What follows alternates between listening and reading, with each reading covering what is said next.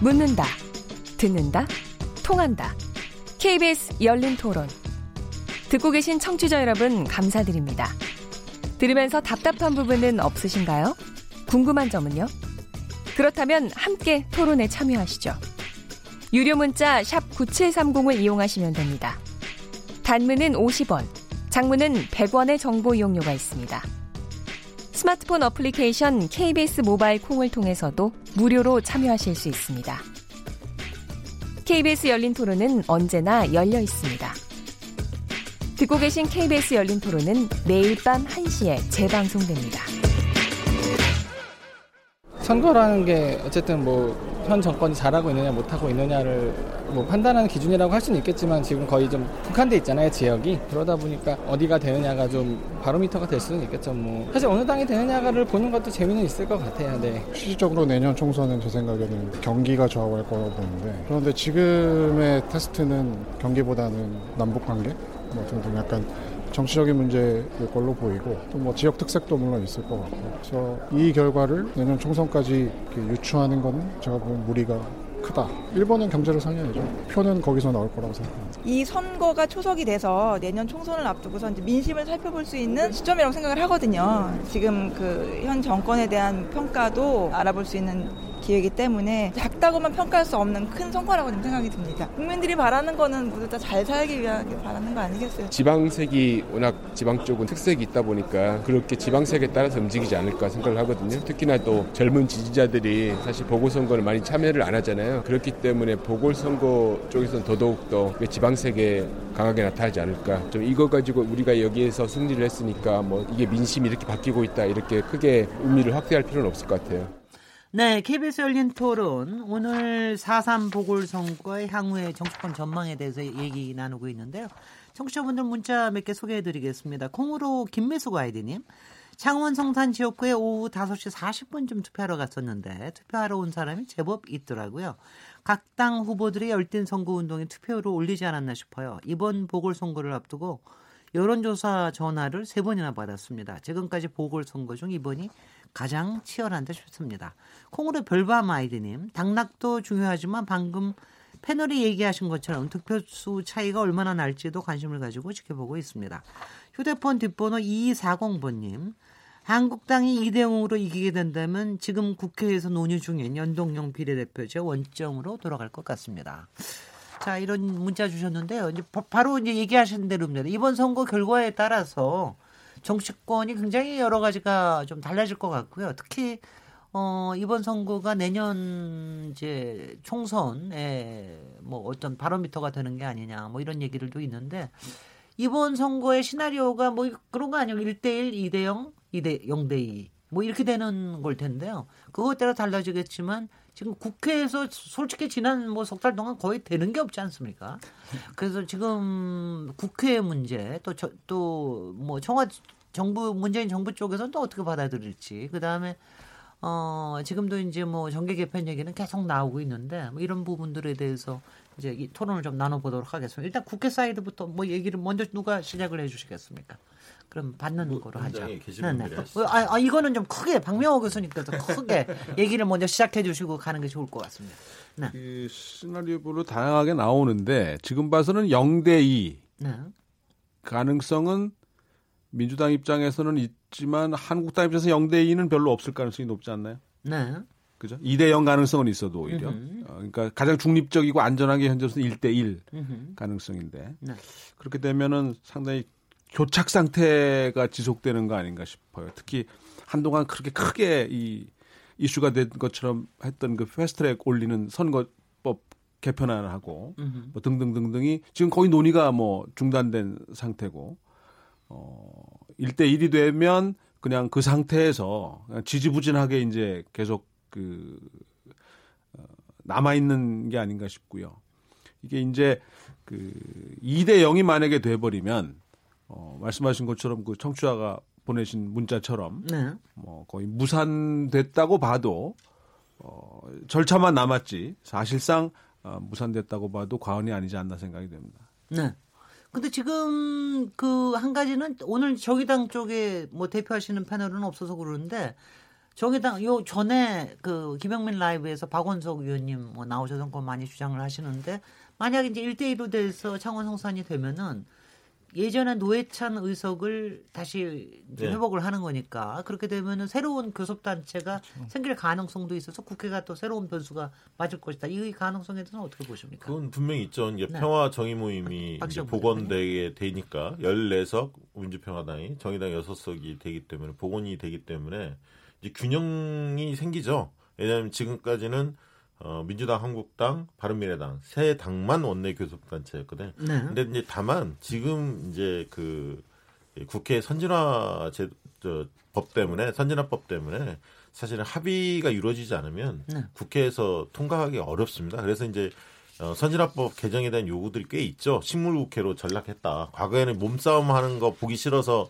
선진화법을 만들어 놨더니 이제는 이제 합의하라고 하니까 다수석을 차지한다 하더라도 그게 이제 야당에서 협조해 주지 않으면 국회가 원활하게 돌아가지는 못합니다. 그래서 저는 저는 뭐 1대1로 만약에 끝난다면 어, 사실은 뭐 크게 달라질 건 없다. 다만 이제 아까 얘기했듯이 만약에 이제 그 격차가 당락을 그 뛰어넘어서 이게 예를 들면 창원 성산에서의 어, 여인구 후보가 만약에 승리한다 승리를 하더라도 격차 꽤 낮다든가 아니면 통영고성에서 양문석 후보가 이기거나 아니면 상당한 득표율을 보여줬다 한다면 한국당이 좀 코너에 몰릴 수는 있겠죠. 네. 그래서 이제 여러 공수처 법안이라든가 국민 여론이 높은 법안에 대해서 무턱대고 반대하다가는 총선에서 또 고전할 가능성이 있기 때문에 일부 좀 전향적으로 어떤 부분들은 통과시킬 가능성도 있어 보입니다. 다만 1승 1패가 됐을 때는 1승 1패가 되고 격차가 어 만약에 창원 성산에서 근소하게 지거나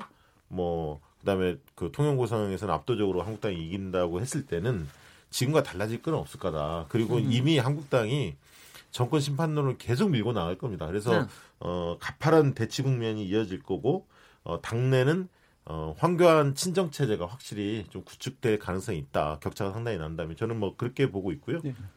제가 예상을 한다면은 저는 1대1로 끝날 가능성이 가장 높다고 하는데. 네, 이제는 얘기 예. 마음대로 좀 하셨어요. 1대1로 네, 네. 끝날 가능성이 가장 높다고 하는데 네. 생각하는데 지금 많은 분들이 보궐선거에 많이 워낙 이제 관심이 집중되다 보니까 이게 대통령의 전국 운영이라든지 여야 구도라든지 그런 어떤 민심 동향에 큰 영향을 미치지 않을까라고 네. 생각을 하는데 지금 여론을 쭉 쫓아서 가, 가다 보면 전국 변화가 정말 우리나라는 획획 돌- 돌고 있습니다. 네. 그러니까 기본적으로 여야 자체가 정쟁이 어 기본으로 계속 깔려 들어가고 있기 때문에 여러 이슈들에 대한 어 획획 바뀌는 거죠. 네. 몇주 전만 하더라도 이제 어, 사실은 이제 그 장자연이라든지 김학이라든지 번영선이라든지 불과 지난주까지입니다. 네. 그리고 인사 바로 들어왔잖아요. 네, 네. 이번에는 이제 그 조국 수석을 비롯해서 책임론이라든지 음흠. 그리고 이제 김성태 의원의 KT 아, 이것도 정신이 네, 없어요, 네. 도대체. 그러니까 정신이 없을 정도로 전국이 획획 바뀌고 네. 여론의 관심이 계속 바뀌는 겁니다. 네. 그래서 사실상 1대1로 끝난다고 했을 때 제가 봤을 때는 전국 전체에 미치는 영향은 사실 크지는 않을 것이다. 다만 아까 말씀하셨던 것처럼 창원 성상이 정의당이 가지고 가, 게 된다고 한다면은 공동교섭 단체가 될 것이고 네. 그 속에서의 전체적인 국회 과정에서의 어범 그 진보 여권의 발언권들이 확대될 수밖에 없던 거죠. 그런 그렇겠죠. 측면에서 본다면 대통령의 네. 국정 운영에 있어서 분명히 대통령의 측면에 봤을 때는 긍정적인 부분들이 있다. 음흠. 만약에 이걸 이런 가능성은 전 제가 보기에는 제 의견은 좀 낮지 않나 싶은데 어, 통영 고성에서 만약 양문석 그 더불어민주당 후보가 이긴다라고 가정을 한다면은 네. 제가 봤을 때는 저 황교안 대표에 대한 그 리더십에 대한 상당한 타격이 불가피할 거라고. 네. 근데 그럴 가능성들은 저는 좀 낮다고 보고요. 네. 혹시 저기 이상일 전 의원님 새누리당 아 죄송합니다 자유한국당의 새누리당. 내부를 좀 그래도 들여다보고 계실 텐데 한쪽에서는 또 그 좀 흔들라고 그러는 세력도 있지 않습니까 황교안 대표에 대해서 어떻게 지금 물론 보십니까? 어, 지난 전당대회 과정에서 홍준표 전 대표는 나오질 않았는데 사실 홍준표 전 대표가 굉장히 좀 어, 많이 견제를 했었죠. 그런데 네. 어, 전당대회 이후에 홍준표 전 대표는 지금 한교안 대표에 대해서 특별히 이야기를 하지 않고 있죠. 아, 그런데 지금 한국당이 우리 권 실장님 말씀하신 대로 통영 고성에서 졌다. 그런데 한교안 대표가 어, 측근을 뭐 특별히 그 지역에서 활동하지 않은 측근을 공천을 했다. 그럼 뭐 책임론은 나올 수 있죠. 그, 그리고 창원 성산에서도 뭐 이렇게 열심히 운동을 했는데 졌다고 가정할 경우에 뭐 지금 한국도 한석을 못 얻었다 이러면은 한교안 책임론도 나올 거고 한교안 대표의 어떤 확장성의 문제 제기는 있겠지만 지금 한국당 내에 어, 어떤 그이 역학관계 그렇습니다. 그래서 한교안 대표가 크게 흔들리지 않고 그대로 갈 겁니다. 뭐 약간의 어, 당내의 어떤 비판이나 책임론이 조금 조금 나오다가 왜 또 지금 한교안 대표를 흔드느냐, 흔드느냐. 지금 당 대표 되고 얼마 되지도 않은 상황에서 선거를 치렀는데 이렇게 네. 나올 거예요. 그러, 그러기 때문에 한교안 대표 체제는 그대로 뭐 무난하게 갈 걸로 보여요. 그런 상황에서 한교안 대표가 통영고성에서 정전식 후보가 어, 이기고 창원 성산에서 뭐 이긴다면은 뭐 완전히 한교안 대표 체제로 쭉 가는 건데 창원 성산에서 제가 보면 지금 굉장히 박빙인 것 같아요. 지금 결과를 정의당 쪽이 약간 유리해 보이긴 하지만 어, 승리를 잠, 장담하기는 어려운 어, 지금 박빙 선거인 것 같은데 거기서 어, 강기훈 한국당 후보가 선전을 했다. 네. 아, 그런다면 한교안 대표에 대해서 당내에서 뭐라고 할 수는 없는 상황이 되는 거죠. 네. 어, 중요한 거는 저는 이제 국회 문제인데 일단 제가 보기에는 어, 4월 1일부터 300인 이상의 어, 사업장에 대해서는 주 52시간 근로 문제가 이제 이 계도 기간이 끝났단 말이죠. 그렇습니다. 그러니까 이 탄력 근로제에 대해서는 국회가 여야가 빨리 해서 이거는 처리를 해줘야 돼요. 어, 그, 그 다음에 이제 중요한 거는 선거구제 문제인데 선거구제 문제는 지금 한국당은 뭐 270석으로 의석을 줄이고 비례대표 없애자는 이런 아닌데 속, 속, 속내는 현행대로 가자는 것 같고 결국은 패스트 트랙에 태우기 굉장히 어렵다고 봅니다. 이거 선거 결과와 상관없이. 왜냐하면 바른미래당에서 한 10여 명의 의원들이 선거 제도를 바꾸는 걸 어떻게 한국당이 저렇게 반대하는 상황에서 한쪽에서 일방적으로 가느냐 이런 목소리를 내고 있기 때문에 어 물론 바른미래당 원내대표는 공수처 어 법과 관련해서 어, 중재안을 내놨는데 어, 그렇게 내놓은 걸 민주당이 받는다 하더라도 그냥 선거구제를 밀어붙이기가 바른미래 사정상 어려워요. 그렇다면 3분의 2가 안 되는 상황이 된단 말이죠. 으흠. 그래서 결국은 어, 선거구제 그다음에 공수처 신설 문제 이거는 저는 쉽지 않을 것 같아요. 검경 수사권 조정은 조금 타협의 여지가 있어 보이고요. 네.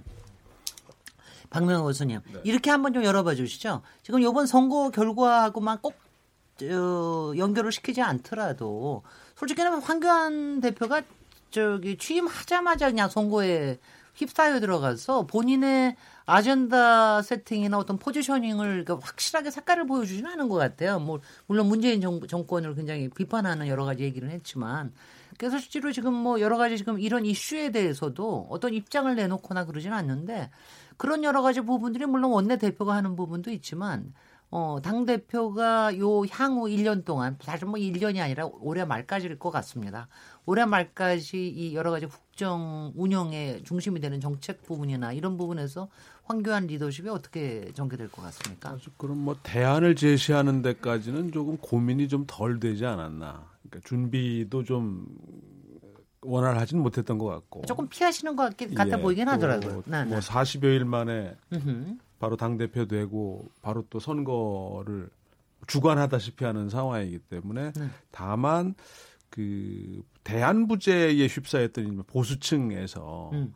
확장성의 한계라고 하는 부분은 근본적으로 갖고 있다라고 하는 난점은 있지만 일단 그 문재인 정부에 대한 비판의 대변자 역할을 했다는 측면에서는 네. 상당히 자리매김하는데 일단은 그 생각보다 아, 그리고 많은 분들이 뭐 정두원 전 의원이나 또 박지원 의원 같은 경우도 그렇게 오래가지 못할 걸로 예상하는 분들이 많았잖아요. 그 네. 그 이른바 정치 구단들 또는 경험을 많이 하신 분들이 은퇴하셔야 하는 거 아닙니까?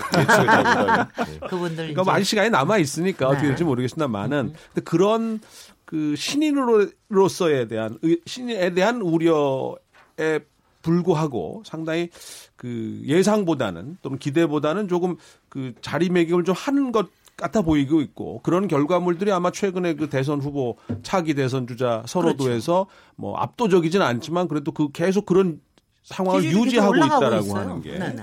어, 그 이제 어디까지 이제 그게 갈 수 있겠느냐. 그 다음에 음. 이제 결국 확장의 문제가 이제 나중에 걸리게 될 텐데 네.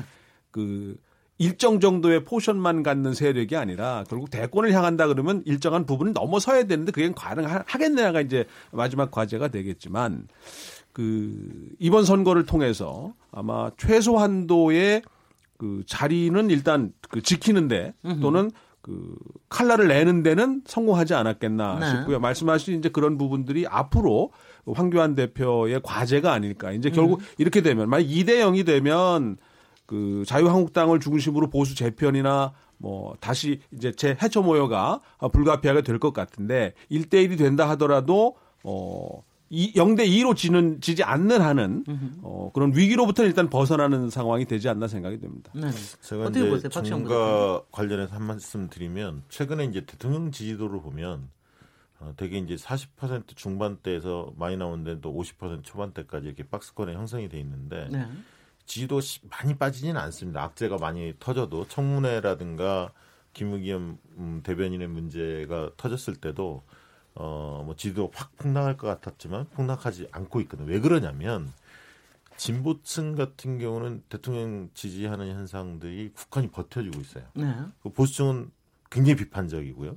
중도층이 팽팽합니다. 조사를 해보면. 그럼 결국 중도층을 누가 얻을 거냐 이 문제인데 이 중도층의 표심이 굉장히 복잡합니다. 뭐냐면 중도층을 대상으로 민주당 호감도하고 한국당 호감도를 조사해 보면 한국당 호감도가 민주당 호감도에 비해서는 낮습니다. 그러니까 한국당은 30%의 확고한 지지층이 있지만 그외 세력들한테는 비호감도 꽤 높은 음, 사, 상태거든요. 그러면 그런데 이들이 그런 측면에서는 한국당보다는 민주당을 조금 더 우호적으로 보긴 합니다만 어, 지방선거 그리고 그 전에 대선, 총선 세 번을 어쨌든 지금 집권 여당 쪽에 힘을 몰아줬거든요. 그렇기 때문에 한국당이 우경화, 흔히 얘기해서 구군 노선을 좀 펼친다고 하더라도 그건 못마땅하지만 현 정부를 심판하기 위해서는 그래도 한번 한국당이 그동안 그 심판을 여러 번 받지 않았느냐 혼, 혼이 많이 났다 이번엔 한번 기회를 줘야 하는 거 아니냐라는 정서가 중도층한테 생길 수도 있다 마음에는 안 들지만 비호감이지만 그래서 이제 이, 이런 측면 때문에 저는 뭐냐면 이번 선거 이후에 민주당이나 한국당이 어떻게 진단을 할 거냐 정확하게 글쎄요. 두 번째는 빠르게 결단하는 문제. 그러니까 쇄신을 누가 더 적극적으로 할 거냐가 앞으로 중요할 거다. 그래서 한국당 같은 경우는 황교안 대표 체제에서는 5.18 망언자 보궐선거 이후로 밀어놨거든요. 네. 이거 어떻게 할 거냐? 당장 어, 제기가 나올 겁니다. 특히 이제 만약에 선거 결과 조금 안 좋으면 비주류 측에서 굉장히 강하게 주장할 수 있죠. 오세훈 등등이 얘기할 수 있습니다. 두 번째는 공수처 법안입니다. 이게 이제 공수처 법안이 저도 역학관계상 쉽지는 않을 거라 보여지지만 국민 7, 80%가 이걸 찬성하고, 찬성하고 있습니다. 네. 개혁법안 통과시키라는 거거든요. 만약에 이런 국민 동의가 높은 개혁 법안들, 민생 법안들을 한국당이 계속 거부하잖아요. 그러면 차기 총선에서 민주당을 찍어줄 이유가 확고하게 또 중도층한테 심어주는 거예요. 네. 개혁 법안을 위해서 민주당한테 아 힘을 실어줘야겠구나. 한국당 혼나야겠구나. 그렇기 때문에 제가 말씀드린 것은 민의를 겸허하게 수렴하고 누가 더 쇄신, 민주당도 쇄신할 과제들이 많이 있죠. 네. 뭐또 청와대도 인사 라인에 대한 검증을 기준을 강화한다든가 문제들이 많이 있습니다. 이런 문제에 대해서 목소리를 내고 관찰하는. 그래서 누가 혁신할 거냐. 이런 부분이 오히려 이후에 우리가 어, 지켜볼 대목이 아닌가 그런 생각이 듭니다. 예, 예, 그럴 것 같습니다. 대체로 뭐 1승 1패 예상이 많아서 서로 뭉갤 가능성이 높고. 아, 그럴까봐 걱정인 거예요, 지금. 예, 지금 요거 한 가지는 전해드리겠습니다. 지금 투표율이 나왔는데요. 오후 7시 기준에 통영 고성이 49.1%, 창원 성산이 47. 3%가 나왔다고 합니다. 아마 최종 투표율은 요거보다 약간 올라갈 가능성은 있습니다. 2, 3% 올라갑니다. 네네. 네. 그래서 이제 50%를 넘길 가능성이 상당히 있군요.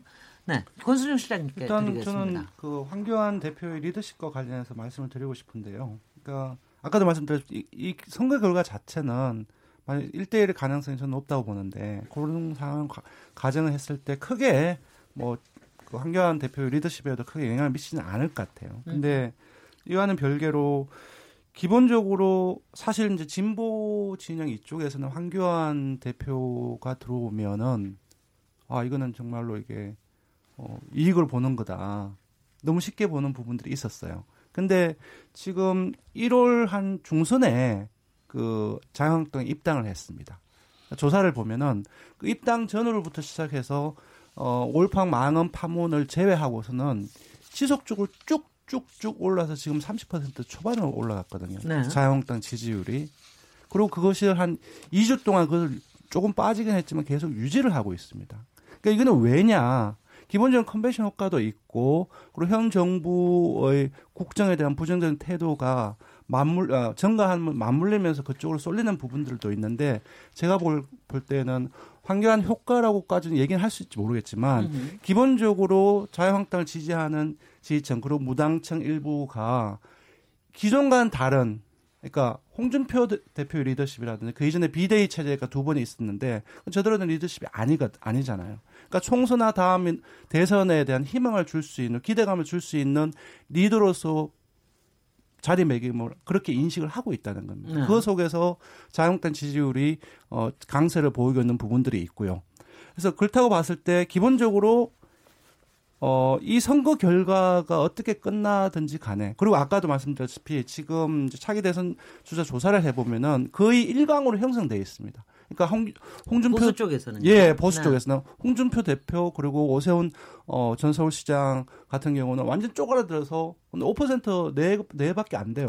완전히 그쪽으로 다 몰려 있는 겁니다. 네. 그러니까 이렇게 기본적으로 황교안 대표 쪽으로 몰려 있는 상황 속에서 기본적으로 어, 그쪽, 그러니까 자유한국당을 지지하거나, 아, 지지하거나 보수적인, 어, 표심을 가지고 있는 사람들 같은 경우는, 어, 저, 그 한교안 대표의 힘을 실어주는 그 표심을 가질 수밖에 없다는 저는 생각을 해요. 글쎄요. 네. 그러니까 모처럼 사실은 이렇게 좀 그래도 지지해 줄 수 있고 그래도 우리는 뭉치고 있다라고 하는 네. 거를 상당히 지지층에서 좀 갖고 있는 것 같다는 그런 생각은 드는데 다만 하나를 추가를 드리면은 네. 지금 착시 현상이 조금 있습니다. 그러니까 지금 차기 대선 주자 조사를 하면은 사람 중심으로 해야 되지 않습니까? 그렇죠. 그렇죠. 음. 그러니까 이제 근데 이제 자유한국당 같은 경우는 한교안 일령이고 나머지 후보들 같은 경우 되게 약해요. 근데 더불어민주당을 비롯해서 범진보 여권 후보들을 보면은 되게 강합니다. 네 이 사람들 다 가지고 가요. 예. 네 네. 그래서 어, 그 범진보 여권하고 이제 범보수 야권을 전체적으로 보면은 거의 5.5대 그리고 3.5로 거의 몇 달 동안 계속 가고 있어요. 네 네. 그 20% 포인트의 차이가 계속 유지가 되고 있다는 거죠. 음흠. 그 속에서 황교안 대표의 어 표는 아 그 표심은 기본적으로 다른 그그 그, 그, 번 진보 후보의 어 표를 가지고 가기보다는 본인들의 홍준표 전 대표라든지 오세훈 전 대표의 표를 가지고 있, 있어요. 그 말은 뭐냐면 확장성 자체가 어, 여전히 1위고 20%를 높고 3, 30%도 갈 수도 있지만은 기본적으로 확장성 자체는 지금 한계가 있다라고 음흠. 봐야 될 것 같습니다. 네. 야, 지금 현, 마지막 현지 투표율이 나왔습니다. 우와. 아직 안 나, 아직은 안 돼, 안 돼. 이거 조금만, 조, 조금만 기다려, 조금만 기다리시는데 지금 현재로서는 51.2%, 통영 고성, 창원 성산 똑같이 51.2%, 최종은 아닙니다만 어떻게 지금 현재 숫자로 이렇게 나왔다고 합니다. 여하튼 50% 넘겼고요. 이거 좀 되게 재밌겠는데. 창원 성산이 마지막에 그냥 막판에 그런다면 네. 어, 50 근로자층이 퇴근하고 투표소로 네. 갔을 가능성이 그렇게 가, 그렇게 예, 아, 이거 참 아유 모르죠. 예, 예상할 네, 그래도 근데, 그래도 아, 그 굉장히 박빙일 것 같아요. 네, 굉장히 박빙. 근데 이제 바로 그 점에서 좀 여쭤보면은 그 손학규 대표요. 네. 근데 거기서 이제 박빙으로 이기든 혹은 박빙으로 지든 요게 박빙이면 사실은 이제 손학규 대표의 바른미래당의 역할, 그게 이제 한 아. 어, 3%냐 5% 이상이냐 이거에 따라 굉장히 뭐 이제 네, 역학이 뭐 생길 것 같은데 어떻게 보고 계십니까? 뭐 5%가 나와도 네네. 당내에서는 뭐 굉장히 어, 불만을 표출하는 분들이 꽤 있을 거고 특히 이현주 의원은 이제 더 아마 어, 비판을 할 텐데 네. 그렇다고 해서 어, 뭐 지금 대한부재죠 바른미래당도. 그러니까 손학규 대표가 책임지고 내가 물러나겠다 뭐 하실 가능성도 있지만 그러면 우리는 또 어떻게 하느냐? 누구 또 뭐 비대위원장으로 가느냐, 뭐 전당대회를 언제 하느냐, 안철수 전 대표를 모셔오느냐. 그런데 그렇게 한다 해도 지금 바른미래가 다시 탄력을 받아가지고 어, 국민의 지지를 더 올리기는 현실적으로는 쉽지 않아 보여요. 왜냐하면 바른 미래가 지금 화학적 결합이 안 돼 있는 상황입니다. 새누리당 네. 출신과 국민의당 출신이 이렇게 모여서 어, 좀 사실은 제3지대를 좀 만들어 보자고 했는데 지금 당내 화학적 결합도 안 되고 생각이 많이 다르단 말이죠.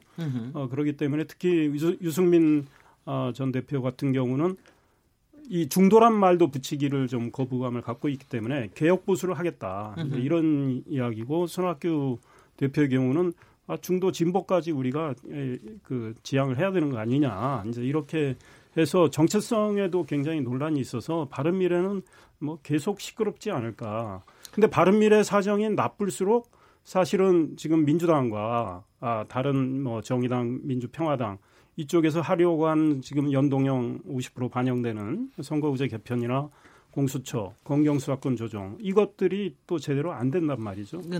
예, 그리고 한국당이 이번 선거 결과에서 1대1이 나오든 뭐 이렇게 해도 한국당의 목소리는 계속 어, 커질 거고요. 한국당은 투쟁력을 더 강화할 생각이 있기 때문에 국회 상황은 굉장히 교착이 된다 이런 생각이고 황교안 대표는 어, 안정적으로 아마 착근해서 가실 것 같고요. 중요한 건 내년 선거죠. 근데 내년 선거 결과를 지금 1년 남아서 예측할 수는 없는데 이제 아니 전략적인 점에서 네. 이제 봐야 되겠죠. 당내의 네. 혁신을 네. 뭐 어떻게 하느냐. 사실은 혁신을 하려면 민주당이나 한국당이나 이번에 참패하면은 혁신, 을 네. 제대로 할 거예요. 그런데 그렇지 않을 가능성이 있으니까 어, 혁신의 이제 내용이 중요한데 내년 총선 앞두고 국민은 아까 우리 시청자들 어, 애청자들께서 말씀하셨지만 결국 경제입니다. 근데 경제를 책임진 경우는 결국은 정권이고 정부거든요. 네. 정부 여당이에요. 그러니까 경제가 나쁜다. 그러면은 심판론이 작동할 수밖에 없어요. 그럼 민주당은 제가 보기에 민심이 더 지금 경제 상황은 굉장히 앞으로도 뭐 어렵다는 전망이 어, 우세하지 않습니까? 그러면 경제가 어렵다. 그럼 민주당은 민심을 뭘로 잡으려 하겠어요? 네. 제가 보기엔 공천 대폭 물갈입니다. 공천 혁신, 혁명. 이럴 때 한국당이 어, 맞불 혁명을 해서 공천에 뭔가 큰 변화를 안 준다면 지금 한교안 대표가 뭐 친박 중심으로 많이 당을 운영하고 계신데 그렇게 가서 약간의 변화만 준다면 거기서 총선에서 이제 패착이 될 수도 있어요. 그러니까 아마 한국당도 굉장히 저는 어, 어, 공천의 물갈이나 혁명을 할 가능성도 높다.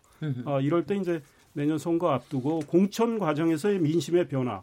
지난 2016년에 새누리당이 어, 민주당이 이제 국민의당 세력이 떨어져 나가면서 분열이 되니까 새누리당이 아, 어부지리로 해서 우리가 이기겠다 이렇게 생각해서 공천을 아니하게 하고 공천 파동 나고 뭐 특정인을 찍어내게 하기 위해서 뭐 청와대부터 움직이고 이래서 국민들이 민심이 확 돈 거 아닙니까? 그러니까 민심은 선거 앞두고는 확확 달라질 수 있으니까 사실은 전략을 잘 세워야 되겠죠. 지금 박명호 그, 교수님께서는 실제로 내년에 뭐 1년이나 놔두긴 했지만은 그러니까 저희 내년이 21대가 되는 거죠. 그러니 1대 1대. 솔직히는 이제 19대 20대는 굉장히 선진화법 특히 이후에 굉장히 무력화됐다라고 하는 이런 국회에 대해서 사실 혐오감이 점점 커지는 것 같아가지고 말이죠. 국회가 뭐 하는 것도 없고 안 하는 것도 없고 글쎄 말이죠. 그래서 어떻게 될 것 같습니까? 내년에 선거 저 아마 그런 음, 전략을 지금 짜야 될 텐데 각 당이. 양쪽 다 고민이 많을 거고 네. 군소정당 특히 이제 아마 군소정당 중에서는 정의당 제외하고는 어, 민주평화당이나 바른미래당도 아마 거대 양당 만큼 또는 그보다 좀 더한 고민을 할 수밖에 없는 상황 아닌가 싶고요. 그 핵심은 이제 선거제도 때문에 네. 예, 지금 선거제도가 그냥 간다고 전제하면 어, 정의당을 제외한 나머지 정당들은 사실 생존력을 확보하기가 아, 사실 쉬운 일이 아니게 돼버리는 거죠.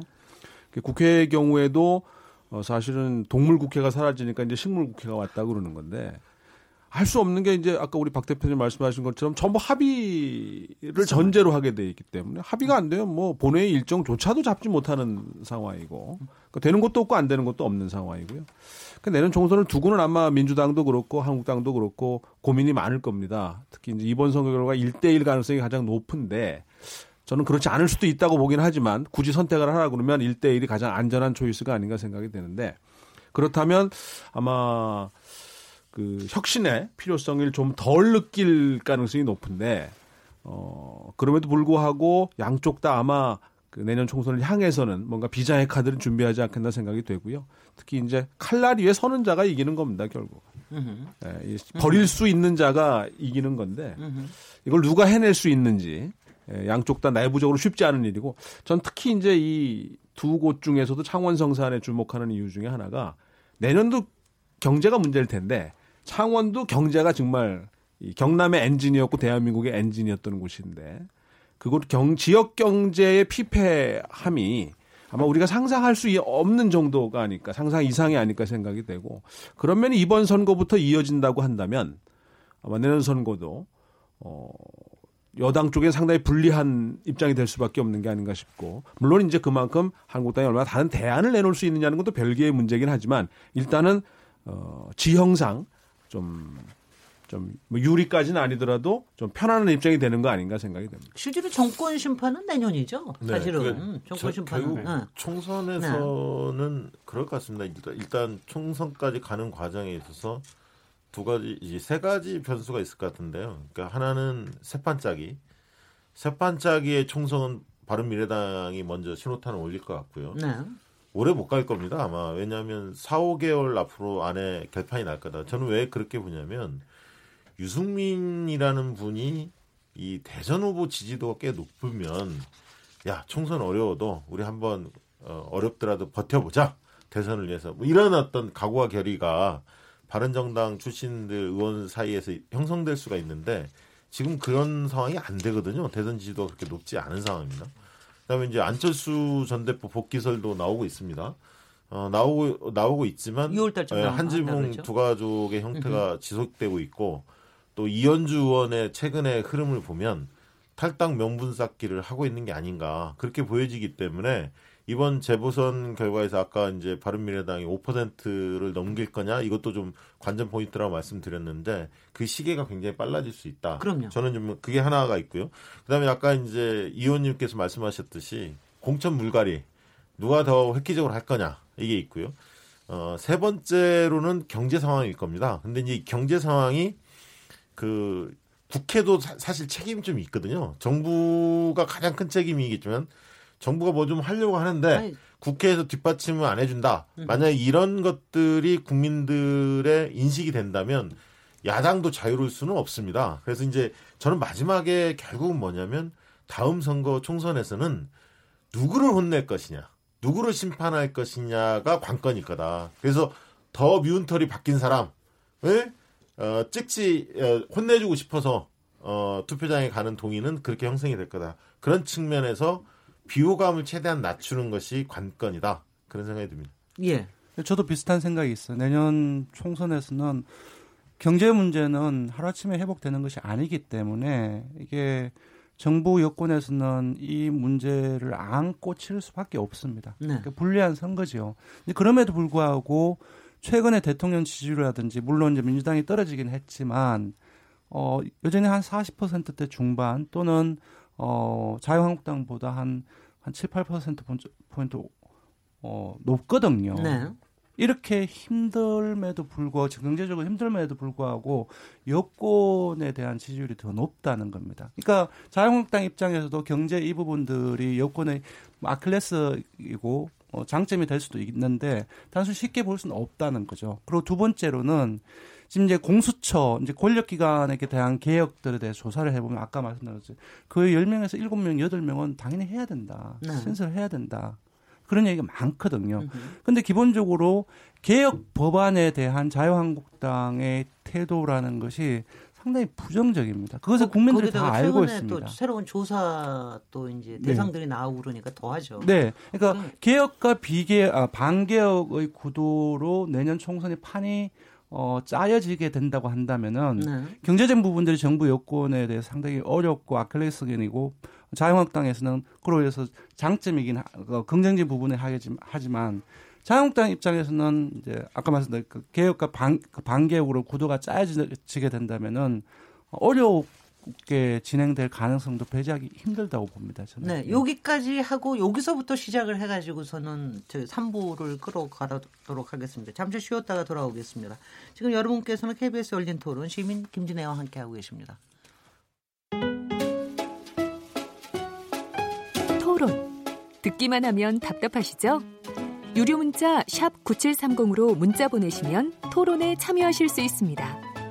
짧은 문자는 50원, 긴 문자는 100원의 정보 이용료가 있습니다. 스마트폰 어플리케이션 모바일 콩을 통해서도 무료로 참여하실 수 있습니다. KBS 열린 토론은 당신을 향해 언제나 열려 있습니다. 네, KBS 열린 토론 오늘 4.3 보궐선거와 향후 정치권 전망에 대해서 얘기하고 있는데요. 선관위에서 밤 11시나 12시 사이에 당선 윤곽이 드러날 것으로 예상하고 있답니다. 워낙 접전이라서 마지막까지 어 아마 꼼꼼하게 저 아마 건표를 할 것 같고요. 아마 더 늦춰질지도 모른다는 이런 얘기까지 나오고 있습니다. 또 청취자 여러분께서 문자를 많이 주셨습니다. 몇 개 문자 소개해 드리도록 하겠습니다. 정희진 문자 캐스터. 네, 안녕하십니까. 문자 캐스터 정희진입니다. 청취자 여러분들의 참여가 이어지고 있는데요. 문자 몇 개 소개해 드리도록 하겠습니다. 네, 먼저 휴대폰 뒷번호 2240번 쓰시는 분. 민주당은 최근 정부의 정책 실책에도 이를 인정하지 않고 말싸움에 골몰하는 상황이 심각해 보입니다. 한국당은 최근 들어 비상식적 발언 등이 점점 더 노골적인 듯 싶고요.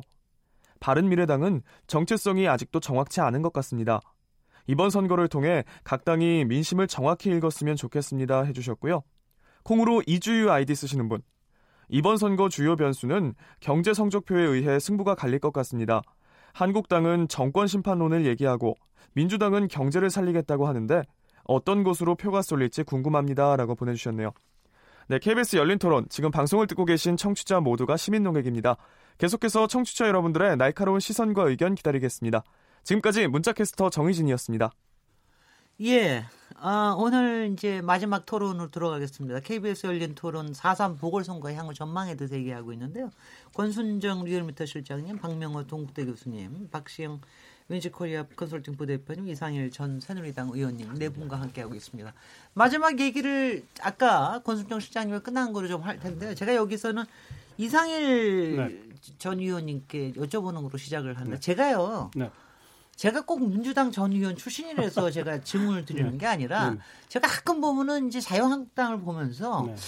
약간 무슨 생각을 하고 있나 이런 생각을 할 때가 있어요. 그게 음. 뭐냐면은 아, 그러니까 지금이 제가 아까 얘기해 드린 대로 이제 4.3 선거라는 게 있기 때문에 굉장히 치열하게 정권을 비판하고 또 하나하나 이렇게 어, 여러 가지 꼬투리 잡고 이러는 건 저는 충분히 이해할 만 하더라고요. 그리고 그게 음. 효과를 어느 만큼 보기도 하고.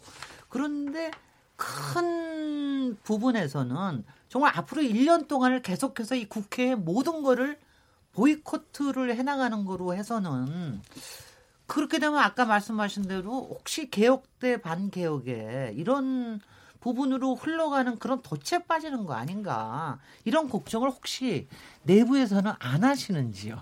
그런 우려를 하는 분들도 꽤 있고요. 네. 사실은 그 집단 지성이랄까 네. 이런 것들이 좀 그동안엔 잘못 맞지는 구조였다.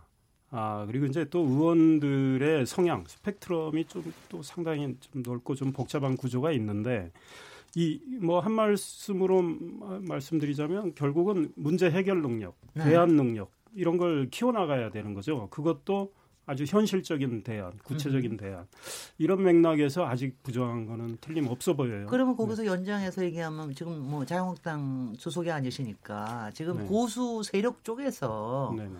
혹시 그런 대안을 가지고 지금 이제 뭐 논, 논쟁이 되고 있는 게 굉장히 여러 가지가 있으니까 네. 그다음에 또 경제 문제에 대한 것도 여러 가지가 있고요. 그런 정책 대안과 어떤 해결의 새로운 대안을 가지고 좀 깃발을 들고 나타나는 세력도 있을 수 있을 거라고 보십니까? 현실적으로 저는 한국당 내에서는 어렵다고 생각합니다. 아니요, 저는 그러니까 바깥 보수 세력 전체에서. 지금 보수 세력이 그런 바깥에서 그럴 힘을 가진 세력은 없고요. 네. 아, 일부 어, 상당히 문제 의식을 가진 어, 시민 단체는 있죠. 그 시민 단체가 한국당에 뭐 아이디어를 좀 주고 뭐 이렇게 연계를 해서 어, 이 보수의 정체성을 살리면서 그러면서 현실의 뿌리를 내리는 그리고 좀 합리적이고 개혁적인 이런 음. 대안이 나와줘야 되겠죠.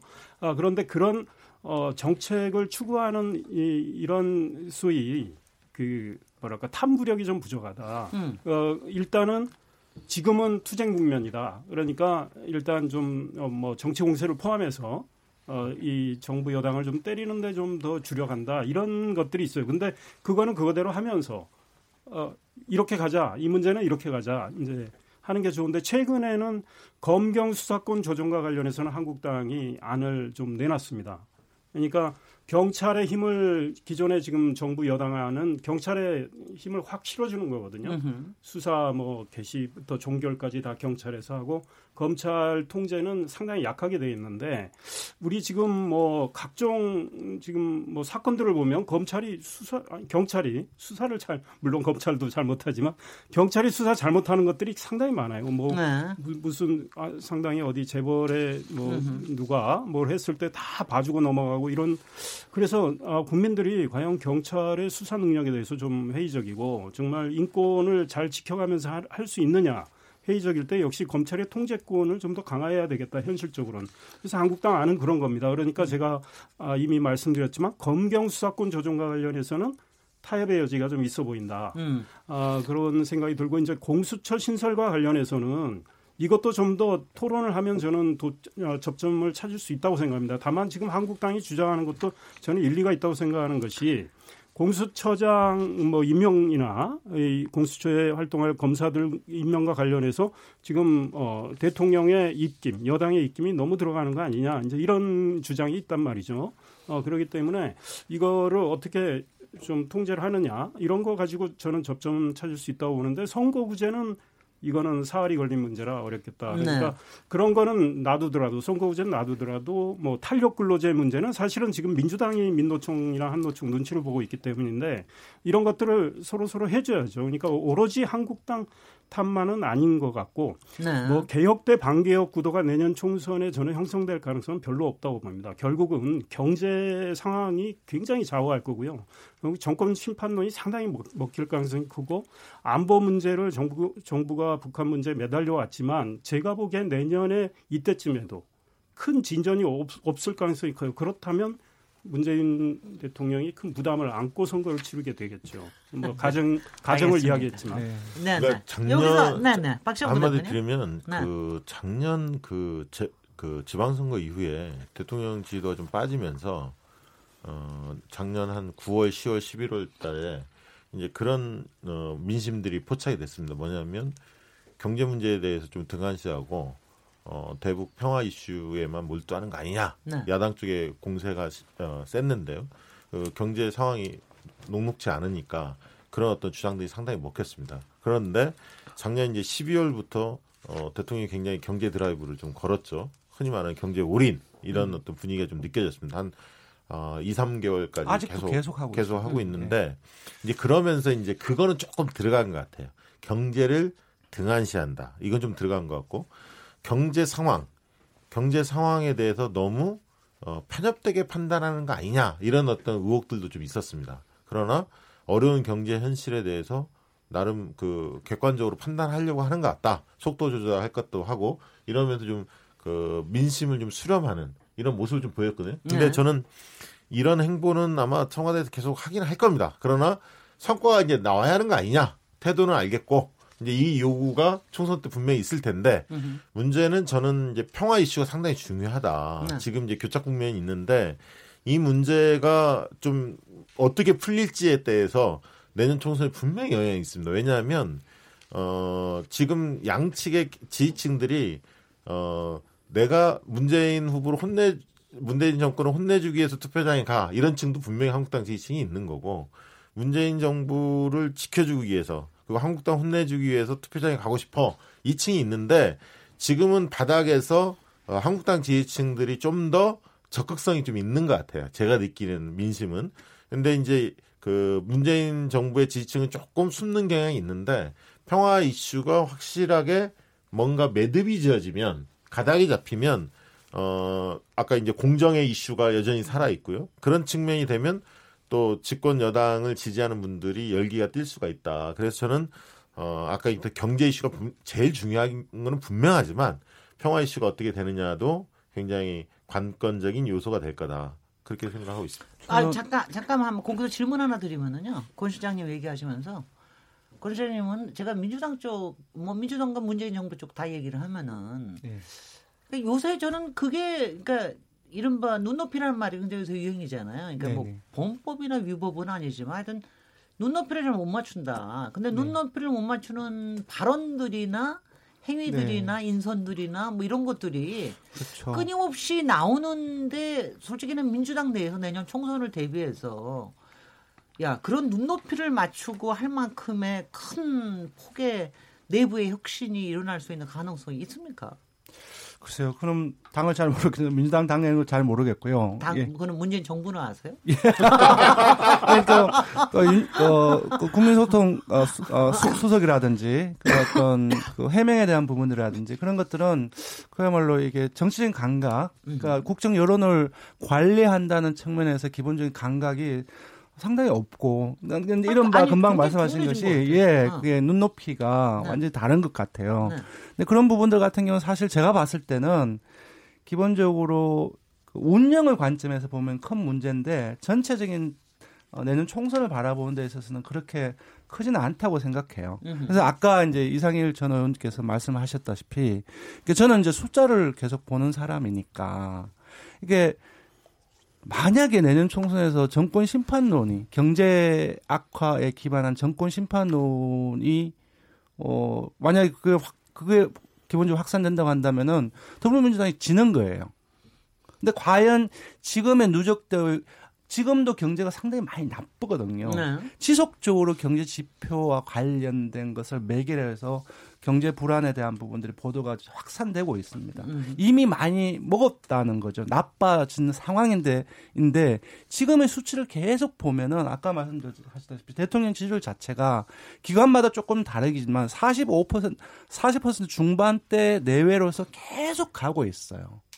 그러니까 민주당 역시 예전에 50%대까지 올라갔던 게 보면 격세지감이지만 기본적으로 격차는 어느 정도 자유한국당 계속 유지를 하고 있거든요. 네. 그이 숫자가 무엇을 얘기하는 것인가? 그 저는 이 숫자가 아까 말씀드린 것처럼 단순히 경제 악화에 기반한 정권 심판론이 제대로 안 먹힐 수 있다는 거죠. 그걸 의미한다고 생각하거든요. 그 자유한국당의 입장에서 제가 조언을 드린다고 한다면은 기본적으로 지금 여러 사안들을 보면은 지금 KT 어, 그 채용 비리라든지 어, 5.18 망언도 마찬가지고요. 그리고 음. 공수처라든지 개혁 법안에 대한 어, 태도에 대한 여론들을 본다고 한다면은 기본적으로 내밀하게 안 보이게 여론들 같은 경우는 개혁과 반개혁의 그런 구도들이 여론 흐름들이 계속 잡히고 있어요. 그것을 정부 여권에서는 그걸 가지고 그냥 나, 그냥 그냥 놔주지 않을 거거든요. 그래서 그 자유한국당 입장에서는 경제 부분이 어렵기 때문에 어, 정말로 좋은 호기일 수도 있다라고 보지만 지금 나오는 여러 가지 숫자의 의미들을 봤을 때 그게 쉽게 가, 그렇게 가지 않을 수도 있다는 제가 거예요. 저기 예, 제가 한 예. 말씀. 예, 예. 네. 여기 여기서 이상일 전 네. 이상일 지금 숫자를 가지고 1년 뒤를 이야기하시는 건 어려운 것 같고 지금 경제는 계속 지속적으로 나빠지고 있습니다. 통계청이 매달 고용 지표 낼 때마다 지금 나빠지는 알겠습니다. 상황이에요. 그렇다면 음. 인계점이 지나갈 수가 있어요. 그리고 한국당 지지율이 올라가는 상황을 보면요. 지금 민주당하고 어 이제는 한 자릿수 오차 범위 내까지 들어가는 상황이란 말이죠. 만약에 더 나빠져서 한국당이 민주당 지지율을 추월 상반기에도 추월할 수도 두달 있습니다. 동안 아 2주 동안 아, 좀 떨어지고 있어요. 그렇게 아니니까 예. 지금 상황은 그렇지만 그러니까 그거를 1년 뒤에 지금 예, 측하기는 어렵지만 네. 경제 상황은 제가 보기에는 호전 쉽게 안 됩니다. 세계 경제도 그렇죠. 나빠집니다. 우리 수출 그러면요. 정권을 잡은 쪽이 책임을 지는 질 수밖에 없어요. 그러니까 지금 말씀하신 뭐 한국당의 한 의원의 뭐 KT 문제 뭐 이런 게 그때 이슈는 아니에요. 결국은 그렇죠. 경제 이슈고 네. 공천을 어떻게 누가 잘하느냐 이런 이슈로 간단 말이죠. 그리고 우리 뭐박 부대표님 말씀하신 대로 어디가 더 밉냐 이거란 말이에요. 그러니까 제가 보기에는 여당이 계속 지금 어렵게 가고 있고 지금 여당은 또 한편으로 개혁을 이야기하면서 행동은 좀 달라요. 그 다음에 오만해 보여요. 책임 윤리가 없어 보여요.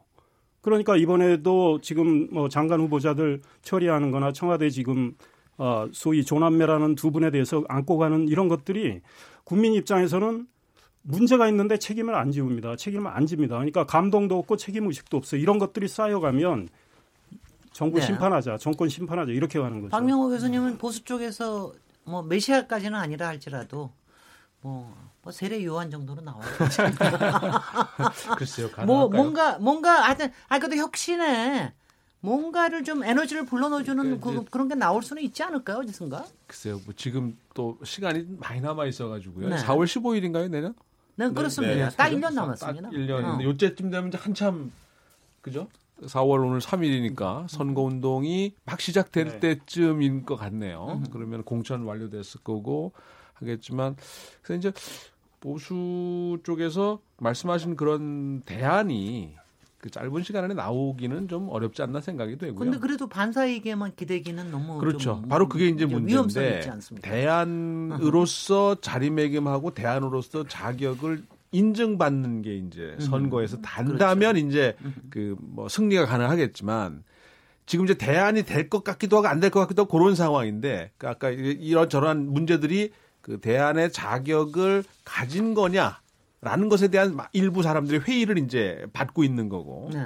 그 이제 공천으로 그게 이제 어떻게 표현되느냐가 이제 남은 거고 선거제도가 지금처럼 그렇게 된다면 우리나라 상황에서는 지금 민주당 블록이나 아니면 자유한국당 블록 이외의 다른 정당들은 대선 후보급 주자나 대표를 갖고 있지 않으면 이 소생하기가 아마 연명하기가 쉽지 않을 거고요. 네. 이두 블록은 어 말씀하신 것처럼 어 그런 어떤 대안으로서의 누가 나타나지 않는다 하더라도 음. 일단 세력으로서 유지는 됩니다. 그 네. 안에서 뭐 소영주들이 이제 그 뭐 지분 갖고 이제 운영하는 체제를 한다 하더라도 따라서 지금 봐서는 승부를 쉽게 예측할 수는 없지만 1년 남은 일을 더구나 이 dynamic Korea에서 뭐 어떤 일이 일어날 줄 알 수 없는 상황이기 네. 때문에 다만 어, 분위기상으로는 어찌되었든 정권 심판의 선거가 출발점이기 때문에 으흠. 그 상황에서 놓고 보고 거기에서 이제 다 각자의 대안을 찾는 상황이 이어지지 않을까 싶습니다. 네. 여기서 음. 이제 이제 거의 끝나갈 때가 됐기 때문에 마무리 발언으로 아주 온전하게 각기 한 1분 정도씩 쓰시는 게 좋을 것 같습니다. 오늘 그 선거에 대해서 할 말이 많으실 것 같고 1분 정도로 네. 제안하겠습니다. 네. 그, 박시영 부대표님부터. 네. 그 저는 네. 그 한국당이 어떻게 변화할 거냐, 쇄신할 거냐 이 대목보다는 민주당이 얼마나 긴장하고 쇄신하고 혁신할 거냐 여기에 이제 관전 포인트 같아요. 그러니까 네. 한국당의 변화보다는 민주당이 지금 방식대로 간다면 굉장히 고전할 거라고 예상을 하고 내년 총선에서 어. 민주당뿐만 아니라 청와대 긴장해야 할 부분이 분명히 있습니다. 쇄신을 해야 한다고 보고요. 어, 국민들은 그렇게 볼 겁니다. 아까 경제도 바라보지만 한편으로는 뭐냐면 어, 문재인 정부가 집권해서 뭐가 좋아졌지라는 것을 몇 가지를 분명하게 줘야 한다. 그러니까 부조리가 없어졌고 뭔가 공정해졌다. 이걸 줄 수 있느냐 없느냐. 두 번째로는 한반도 평화 문제에 대해서 뭔가 물질이 확실히 어, 뚫어졌다. 뭔가 네. 빛이 보인다.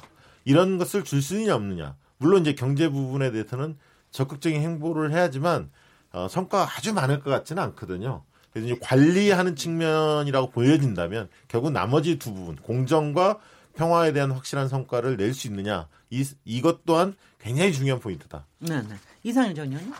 네, 이번 선거 결과가 어떻게 나오든 사실 아전 인수로 정당들이 해석할 이유가 없고 아픈 지점을 찾아서 그거부터 바꿔가려는 노력.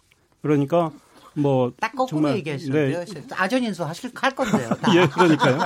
그러니까 그거는 정말 국민이 보기에 감동이 네. 없습니다. 변, 네. 전부 변명으로 국민들이 얼마나 현명합니까? 네. 이럴 때 다른 정당을 아전인수할 때 이럴 때 우리는 아 이거를 아픈 걸 받아들여서 그거 하나라도 바꾼다면 그 다음에 아, 정당들이 어, 좀더 국회 안에서 노력을 해서 입법 리더십을 좀 키우면 좋겠다. 네. 그래서 문제 해결 능력을 같이 키워가는 거죠.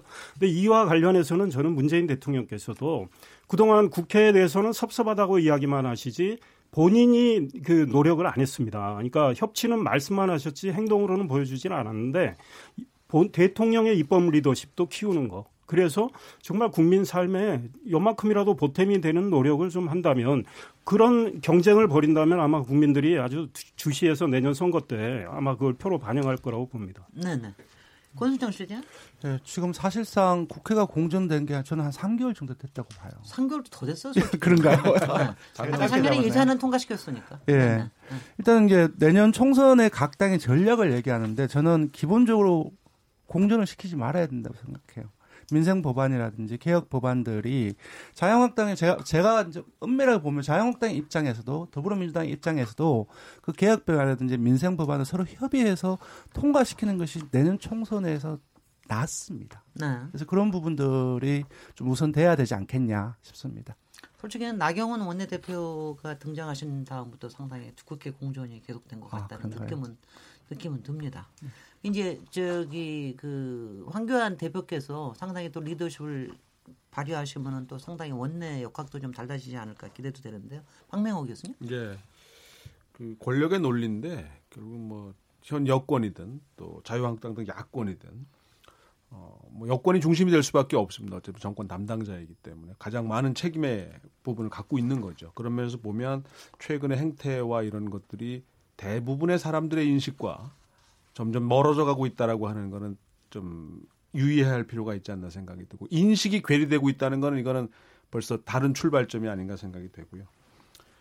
어, 정치권 전체로 보면 아까 청취자들 그 언급에서 대부분이 정치 불신 어, 정치 불만이 네. 상당히 높습니다. 이게 이제 내년 총선까지도 아마 계속 반복될 가능성이 높은데 과연 누가 그들의 목소리를 들어주고 그들의 대변자가 될 수 있는지가 결국 정치권 전체의 과제가 아닌가 생각이 됩니다. 네, 네.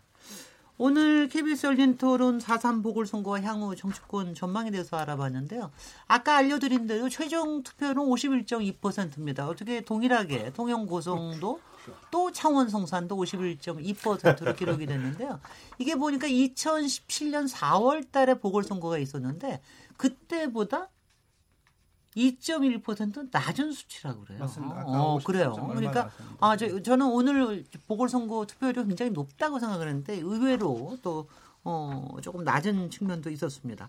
오늘 토론에 참석해 참여해서 열띤 토론해 주신 권순정 리얼미터 실장님, 박명호 동국대 교수님, 박, 박시영 민지코리아 컨설팅 부대표님, 이상인 전 새누리당 의원님 감사드리고요. 저는 내일 7시 20분에 다시 오도록 하겠습니다. 감사합니다. 감사합니다. 감사합니다.